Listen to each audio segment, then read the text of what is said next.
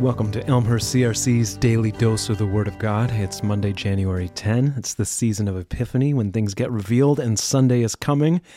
This is Greg DeMay. I serve as lead pastor at Elmhurst CRC, and today I'll be reading from the Gospel of John, chapter 2, verses 1 through 11.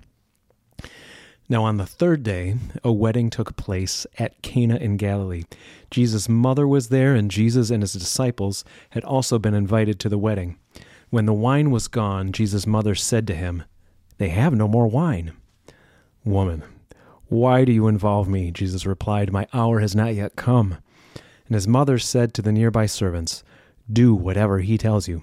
Nearby stood six stone water jars, the kind used by the Jews for ceremonial washing, each holding from 20 to 30 gallons. And Jesus said to the servants, Now fill the jars with water. So they filled them up to the brim. And then Jesus told them, Now draw some out and take it to the master of the banquet. And they did so. And the master of the banquet tasted the water that had been turned into wine. He did not realize where it had come from, though the servants who had drawn the water knew.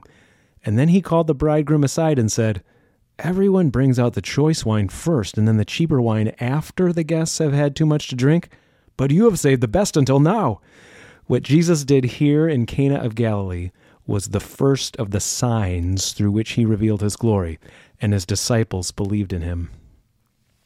Friends, at the beginning of a new year, I find myself more open to change.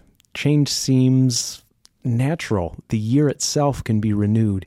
Even in the depths of winter, the days are getting longer already and spring is coming.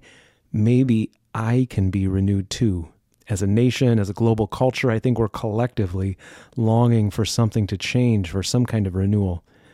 Isn't it great that we follow the one who turned water into wine? Certainly that miracle, that sign, as John calls it, did something amazing for the family whose wedding took place in Cana that day. But 2,000 years later, we still know and cherish this story in the Gospels because it highlights the work of Jesus who is able to change one thing into another water into wine, yes, disaster into celebration, sinners into saints.